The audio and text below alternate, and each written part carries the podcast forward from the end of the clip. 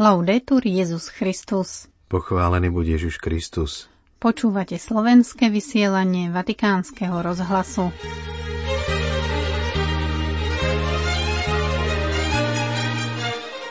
Svetý Otec sa po návrate z apoštolskej cesty poďakoval Pane Márii za sprevádzanie a ochranu. Prinášame úryvok zo záverečného príhovoru pápeža Františka v juhosudánskej džube, kde vyzdvihol dôležitosť premienania pretrpeného utrpenia na nádej. Celý svet je vo vojne, seba deštrukcii. Zastavme sa.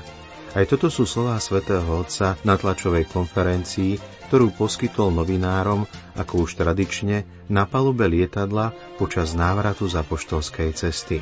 Dnes si vypočujeme svedectvá kenterburského arcibiskupa Justina Welbyho a moderátora škótskej cirkvi Jaina Grinčilca. Pápež vyjadril blízkosť Sýrii a Turecku po nečivých zemetraseniach. V Prahe sa začalo európske synodálne stretnutie. Pondelok 6. februára na Sviatok svätého Pavla Mikyho a spoločníkov mučeníkov vás z väčšného mesta zdravia Miroslava Holubíková a Martin Jarábek.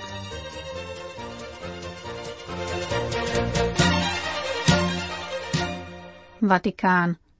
Pápež František včera o 16.49 pristal v Ríme na medzinárodnom letisku Fiumicino. Jeho prvé kroky po skončení 40. apoštolskej cesty, počas ktorej navštívil Konžskú demokratickú republiku a Južný Sudán, viedli do baziliky Santa Maria Maggiore. Poďakoval pane Márii za jej pomoc pri ochrane Afriky a najmä oboch navštívených krajín. Za 10 rokov svojho pontifikátu pápež František navštívil túto mariánsku svetiňu už po 104. krát, vždy s prozbou o podporu svojej apoštolskej služby. Pre zaujímavosť dodajme, že ikona Pany Márie Salus Populi Romány sa dostala do Ríma počas pontifikátu pápeža Gregora Veľkého niekedy okolo roku 590, hoci pôvod jej uctievania siaha oveľa ďalej. V roku 1838 pápež Gregor XVI ikonu korunoval a o storočie neskôr, počas Mariánskeho roka 1954, toto gesto úcty zopakoval pápež Pius XII. Naposledy, v roku 2018, starobilú ikonu vyčistila a zreštaurovala služba Vatikánskych múzeí. Vatikán, Južný Sudán. Vo svojom záverečnom príhovore v mauzoleu Johna Garanga v Džube vo včerajšiu nedeľu svätý Otec vyjadril vďačnosť organizátorom apoštolskej cesty, ako aj všetkým zúčastneným. Niektorí z veriacich putovali pešo mnoho dní. Vypočujme si myšlienky zo záverečného pápežovho príhovoru. V Južnom Sudáne je církev odvážna, príbuzná tej sudánskej, ako pripomenul arcibiskup, ktorý spomenul príklad svätej Jozefíny Bakity, veľkej ženy, ktorá s Božou milosťou premenila utrpenie, ktoré vytrpela, na nádej. Nádej, ktorá sa pre ňu zrodila a ktorá ju vykúpila, tu si nemohla nechať pre seba. Táto nádej musela zasiahnuť mnohých, zasiahnuť všetkých, ako napísal Benedikt XVI.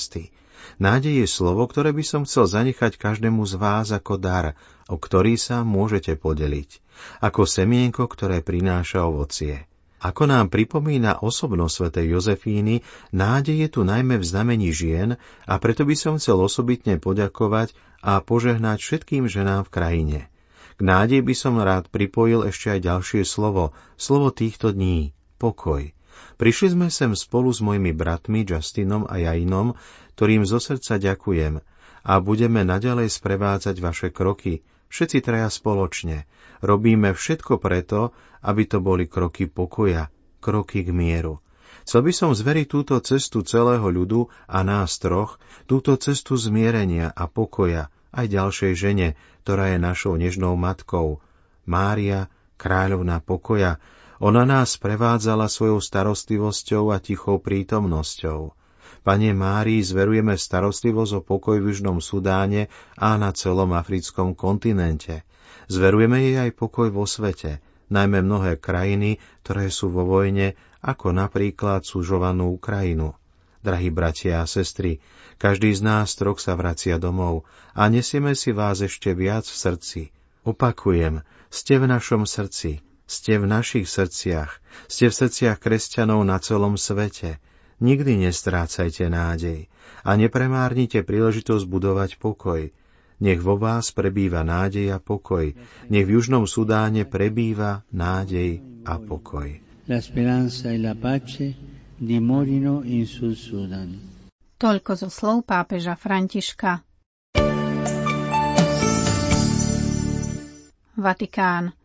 Pápež František spolu s kenterburským arcibiskupom Justinom Welbym a moderátorom generálneho zhromaždenia škótskej cirkvi Jainom Greenshilcom sa počas letu z Južného Sudánu rozprávali s novinármi. Bolo to vôbec prvý raz v histórii, kedy prebehla ekumenická tlačová konferencia počas letu za poštolskej cesty. Na viac otázok odpovedali spoločne – pre pápeža Františka to bola príležitosť nielen zopakovať, že kriminalizácia homosexuálov je nespravodlivosť, ale aj prehovoriť o smrti emeritného pápeža Benedikta XVI, ktorého smrť 31. decembra sprevádzali polemické úvahy, ktoré ho stavali proti jeho nástupcovi. Jeho smrť bola zneužitá ľuďmi zo spoločnosti a nie z cirkvy. Pápež tiež vysvetlil, že jeho predchodca, s ktorým sa priebehu rokov niekoľkokrát radil, nebol rozhorčený tým, čo urobil. Svetý otec František na začiatku zopakoval, že išlo o ekumenickú cestu a preto chcel, aby boli na tlačovej konferencii prítomní obaja, najmä arcibiskup z Canterbury, ktorý má za sebou dlhoročné pôsobenie na tejto ceste zmierenia v Južnom Sudáne. Arcibiskup Velby hovoril o svojich skúsenostiach takto –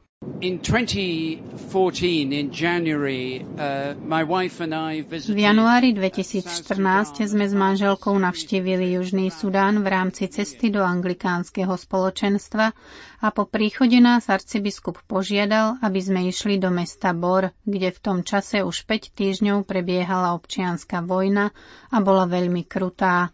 Keď sme prišli na letisko, pri bráne boli prvé telá. V meste bolo v tom čase 5000 nepochovaných mŕtvol. Bolo tam OSN. Išli sme do katedrály, kde boli všetci kňazi zabití a manželky znásilnené a zavraždené. Bola to hrozná situácia. Cestou domov sme s manželkou pocítili hlboké volanie zistiť, čo môžeme urobiť na podporu obyvateľov Južného Sudánu a odtedy sme na jednom z pravidelných stretnutí s pápežom Františkom veľa hovorili o Južnom Sudáne a rozvinuli myšlienku rekolekcií vo Vatikáne. Môj tím v Lambete a Vatikáne spolupracoval. Navštívil Južný Sudán v roku 2016. Pracoval na mieste a spolupracoval s vedúcimi predstaviteľmi, aby sa pokúsil zorganizovať túto návštevu. Moja manželka pracovala s vedúcimi ženských spoločenstiev a manželkami biskupov. Navštívili sme vedúcich predstaviteľov v exíle v Ugande. V roku 2018 sa ukázalo, že existuje možnosť návštevy začiatkom roka 2019 a podarilo sa nám to. Bol to zázrak, že sa to podarilo. Jeden z dvoch viceprezidentov bol v Chartúme, v domácom väzení. Spomínam si, ako som 36 hodín predtým na školskom parkovisku v Nottinghame hovoril s generálnym tajomníkom OSN o vydaní víz, čo sa mu podarilo skvele a podarilo sa mu odísť tesne pred uzavretím vzdušného priestoru pre prevrat.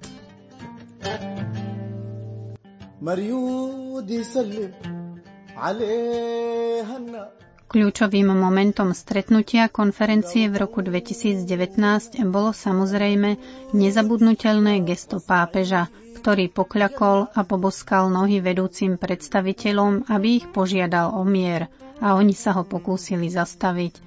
Bol to mimoriadne pozoruhodný okamih. Mali sme ťažké diskusie, ale nakoniec sa zaviazali obnoviť mierovú dohodu. A myslím si, že bodom obratu bol skutok pápeža. Ale ako hovorí tréner, do ďalšieho zápasu ste v pohode. A COVID odložil ďalší zápas. Myslím, že výsledkom bola strata dynamiky. Keď sme prišli na túto návštevu, týmy stále pracovali, ale mali menšiu dôveru ako v roku 2019. Ale túto návštevu som ukončil s hlbokým pocitom povzbudenia, ani nie tak preto, že došlo k prelomu, ale preto, že som mal pocit, ako povedal pápež, že srdce hovorí k srdcu. Na rôznych stretnutiach Nedochádzalo ku kontaktu na intelektuálnej úrovni, ale srdce hovorilo k srdcu. Na strednej a základnej úrovni sa to rozbehlo a teraz potrebujeme, aby vedenie vážne zmenilo názor. Musia súhlasiť s procesom, ktorý povedie k mierovému prechodu – Verejne sme im povedali, že je potrebné vyvinúť úsilie v boji proti korupcii a pašeráctvu a obrovskému množstvu zbraní. To si bude vyžadovať ďalšiu spoluprácu s Vatikánom a Trojkou, aby sa tieto potvorené dvere, ktoré nie sú tak otvorené, ako by som si želal, ale sú otvorené, aby sa otvorili do Korán a dosiahol sa pokrok. O dva roky budú voľby, do konca roka 2023 potrebujeme vážny pokrok by the end of 23. Jain Greenshields novinárom tiež povedal o svojej skúsenosti. My experience is obviously very different from, uh, Moja skúsenosť je veľmi odlišná. V Južnom Sudáne som bol prvýkrát, ale môj predchodca tam bol a našiel tam veľmi zraniteľné miesta. Ústrednou témou stretnutia, ktoré sme mali v roku 2015, bolo zmierenie. Prezbyteriánska církev pomáhala utečencom z Južného Sudánu. Ako už bolo spomenuté, na tejto ceste bola pravda vyslovená zo srdca. Situácia je teraz jasná. Činy hovoria hlasnejšie ako slová.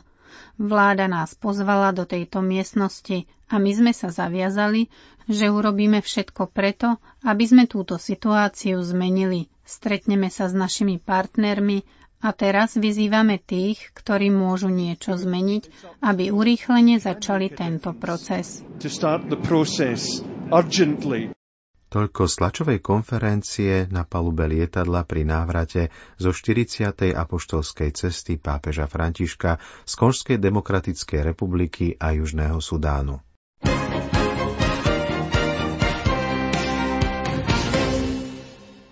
Vatikán, Turecko, Sýria. Svetý Otec vyjadril hlboký zármutok nad smrťou a zranením tisícov ľudí pri silnom a náhlom zemetrasení, ktoré zasiahlo oblasť Kahraman Maras medzi Tureckom a Sýriou. V dvoch telegramoch podpísaných kardinálom štátnym sekretárom Pietrom Parolinom Svetý Otec ubezpečuje o svojich modlitbách za pozostalých obetí i za záchranárske práce. Podľa miestnych zdrojov pod troskami silného zemetrasenia s epicentrom v Kahranmanmarase, ktoré spôsobili nepretržité otrasy od pondelňajšej noci o druhej hodine, zahynulo viac ako 1600 ľudí. Dva najsilnejšie otrasy dosiahli magnitúdu 7,8 a 7,5, čo spôsobilo i nevyčísliteľné škody na kultúrnom dedičstve. Pápež František v telegramoch zaslaných nunciovi v Damasku, kardinálovi Máriovi Zenarimu a nunciovi v Turecku, monsignorovi Marekovi Solčinskému, viedril sústra s pozostalým obetí zemetrasenia a uistuje o svojej duchovnej blízkosti všetkým zasiahnutým touto katastrofou.